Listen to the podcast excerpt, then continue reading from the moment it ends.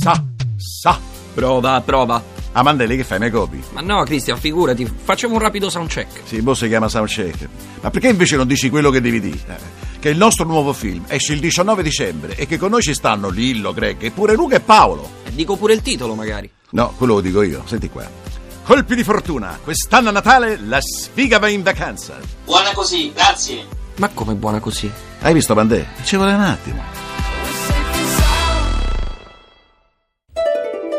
L'economia prima di tutto, a cura di Roberto Pippan.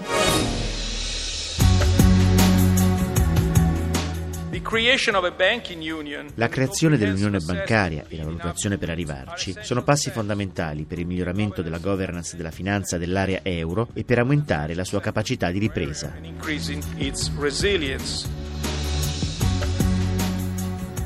In Italia arrivano i primi deboli spiragli di ripresa, mentre il presidente della BCE Draghi insiste, lo abbiamo appena sentito nella copertina, servono riforme della finanza europea. Buongiorno da Vittorio Cota, 7.41, dopo due anni di cali consecutivi tra luglio e settembre, l'Istat ha registrato la prima variazione non negativa del nostro prodotto interno lordo, rimasto invariato rispetto ai tre mesi precedenti, mentre su base annua rimane la perdita dell'1,8%. E buone notizie arrivano anche dalla produzione industriale, ad ottobre è salita dello 0,5% su settembre, il secondo aumento consecutivo da gennaio e lo spread punta in basso verso i 220 punti base ai minimi da più di due anni.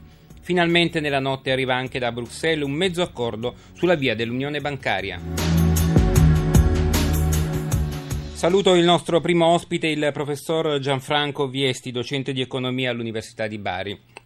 Buongiorno. Il ministro dell'economia Saccomani ha commentato i dati Istat affermando che ci stiamo avviando alla fine della recessione, ma è ingiusto sperare che ci siano riflessi immediati sull'occupazione perché la situazione è molto grave. Cauto anche il leader di Confindustria Squinzi, non siamo ancora fuori dalla crisi. Professor Viesti, come valuta il quadro macroeconomico di questi mesi? Secondo lei la fine del tunnel è vicina anche eh, visti questi ultimi due dati incoraggianti?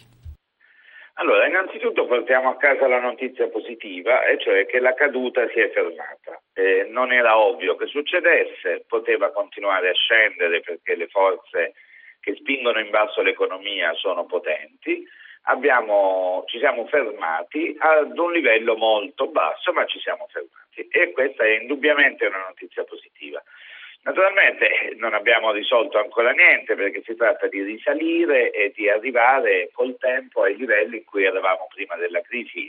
Abbiamo una strada enorme da fare, abbiamo perso 9 punti di PIL e il punto è la velocità della risalita. Tutte le previsioni ci dicono che questa velocità sarà bassa, che ci vorrà molto tempo e che cosa succede in tutto questo tempo alle imprese da un lato e alla tenuta sociale, come vediamo dalle notizie di cronaca, è una grande incognita, per cui portiamo a casa questo primo risultato ma incrociamo le dita perché sicuramente questo non risolve diciamo, tutti i nostri problemi. Torniamo sul tema dell'occupazione che poi è il più importante. Dunque, a quali condizioni e quando è possibile prevedere qualcosa di più concreto sotto il profilo del ritorno alla crescita dell'occupazione? Sappiamo che c'è sempre un certo ritardo. Certamente, le previsioni dicono seconda metà del 2014 e ancora discesa per questi mesi a venire brutte notizie, soprattutto considerando appunto che dura da un, bel po' di tempo. La, l'aspetto più importante, interessante e preoccupante della fase in cui viviamo è che appunto è passato molto tempo dal momento in cui le cose andavano discretamente. Eh, non si è mai verificato prima nell'economia italiana, per cui non sappiamo che cosa succede alle famiglie che per tutto questo tempo sono state senza reddito, che cosa succede alle persone che devono provare a farsi assumere.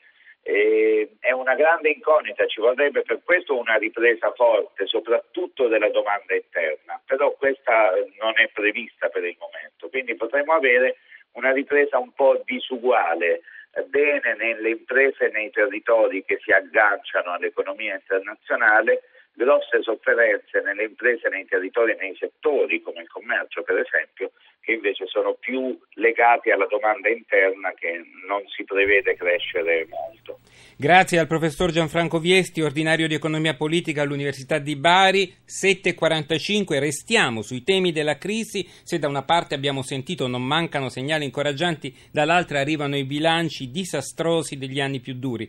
Artigianato, commercio e agricoltura sono stati duramente colpiti e oggi ingrossano le file della protesta dei cosiddetti forconi. I calcoli li ha fatti ancora una volta l'ufficio studi della CGA di Mestre e con noi il segretario Giuseppe Bortolussi. Buongiorno. Buongiorno a voi. Per le partite IVA avete calcolato in cinque anni una vera ecatombe. Ci può dare qualche cifra? Beh, eh, guardi, quando si parla di disoccupazione che è aumentata di un milione eh, di persone, beh, dentro bisogna metterci naturalmente i lavoratori autonomi, di cui nessuno si ricorda, ma sono quelli, quelli che quando hanno perso il lavoro, quando chiudono la bottega, non hanno uh, l'indennità di disoccupazione, non hanno cassa integrazione, non hanno mobilità, non hanno niente. I debiti è un futuro da inventarsi. Allora, questi eh, hanno chiuso 14 415 mila imprese, partite IVA, in particolare artigiani, commercianti e agricoltori 345 mila, cioè la media è il doppio dei lavoratori dipendenti che hanno perso il posto di lavoro. Tra l'altro si segnala proprio che Sardegna, Calabria, Valle d'Aosta, Liguria sono quelle che hanno perso di più. Per fortuna Veneto e Abruzzo sono ancora in settore positivo, più 0,4 il Veneto, più 0,9, cioè poco o niente, crescita quindi ancora per queste due regioni, ma tutte le altre perdono. Cosa vuol dire? Vuol dire che queste quando chiudono perde il posto anche il collaboratore familiare, il collaboratore a progetto, perde il posto anche... È una catena. Quel, quel, dipendente è una catena, ma il professor Viesti diceva una cosa che purtroppo molti economisti sono dimenticati. Gran parte di queste aziende dipendono dal mercato interno. Se noi comprimiamo i consumi aumentando l'IVA, aumentando le tasse, chiaramente questi eh, devono chiudere perché se la gente consuma di meno, questi producono di meno, licenziano i dipendenti ed è un circolo vizioso che si autoalimenta. Quindi non averci pensato finora è stato un gravissimo errore perché i conti a posto sono importanti, ma è importante anche che la gente lavori perché così può consumare. Quando sei arrivato a un 12,2, 12,4 di disoccupazione, beh, la cosa è grave. Sotto il profilo della pressione fiscale avete calcolato il 50%, come ci siete sì. arrivati a questa cifra? Guardi, siamo degli inguaribili ottimisti, nel senso che di più eh, noi abbiamo fatto una media. Se lei pensa soltanto che IMU è più che raddoppiata, con punte che arrivano a più 154%, la TARS non se lo ricorda nessuno, ma spesso è due o tre volte l'IMU.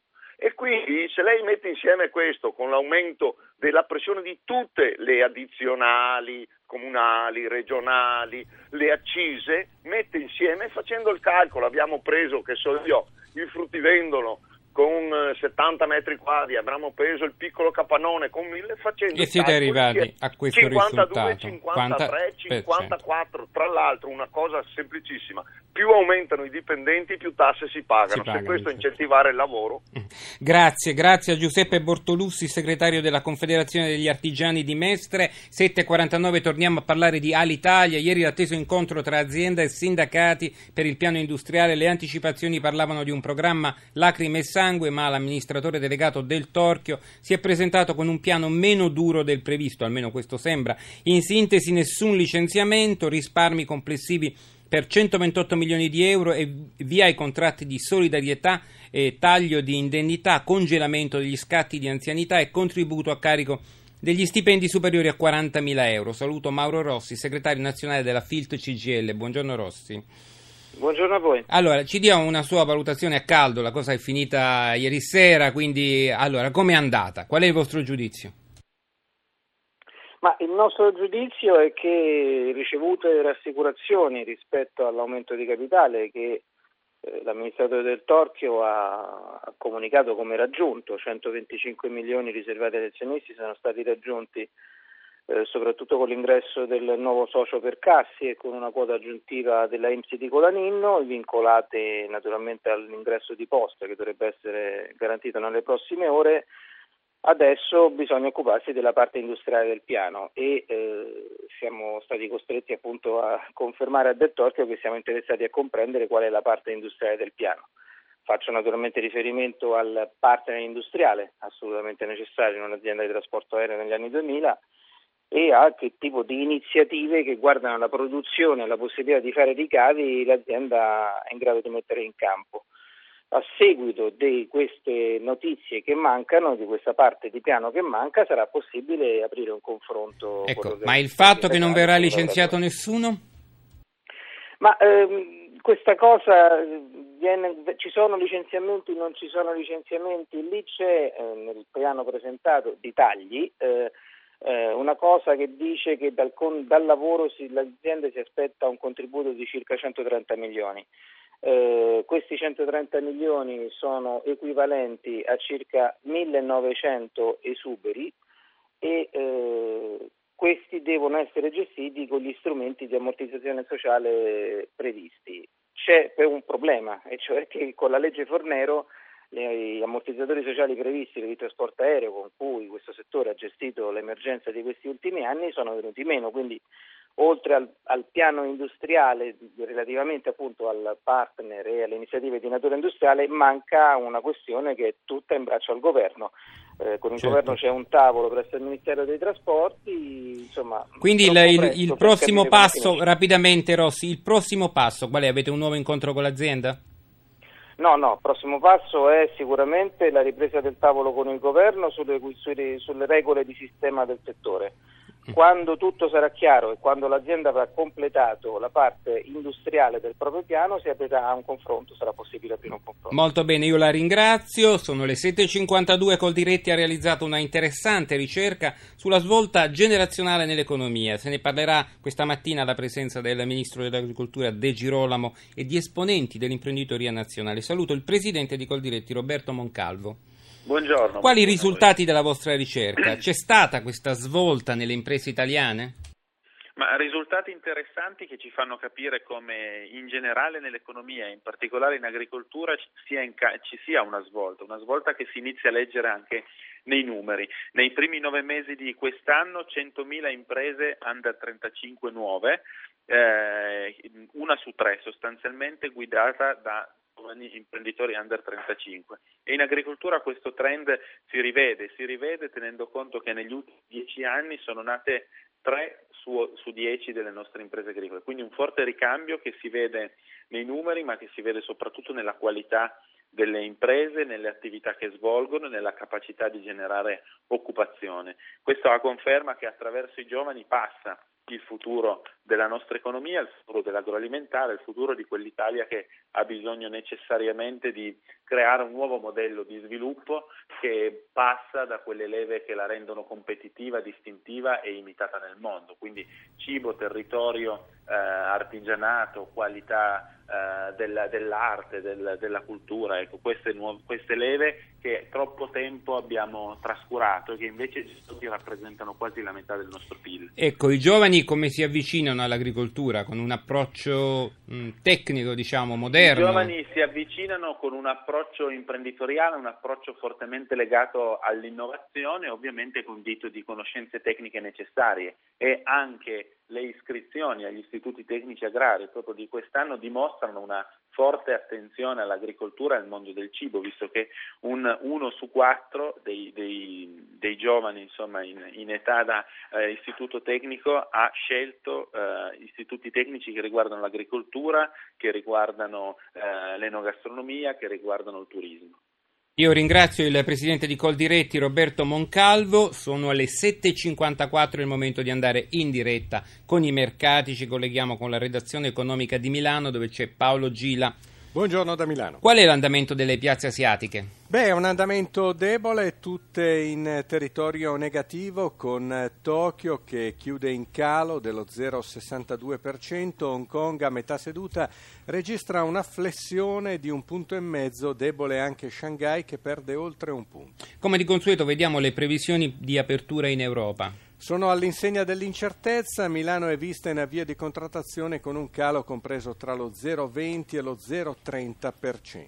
Abbiamo detto dello spread, è ancora visto in discesa? Beh, riparte da 223 punti base, il livello minimo che si era toccato nel luglio del 2011. Il cambio dell'euro? È a 1,3765 Gra- contro dollaro. Grazie a Paolo Gira della redazione di Milano per eh, l'economia prima di tutto termina qui, l'appuntamento è per domani intorno alle 7.40. Da Vittorio Cota grazie per l'ascolto e lascio la linea a Marco Sabene.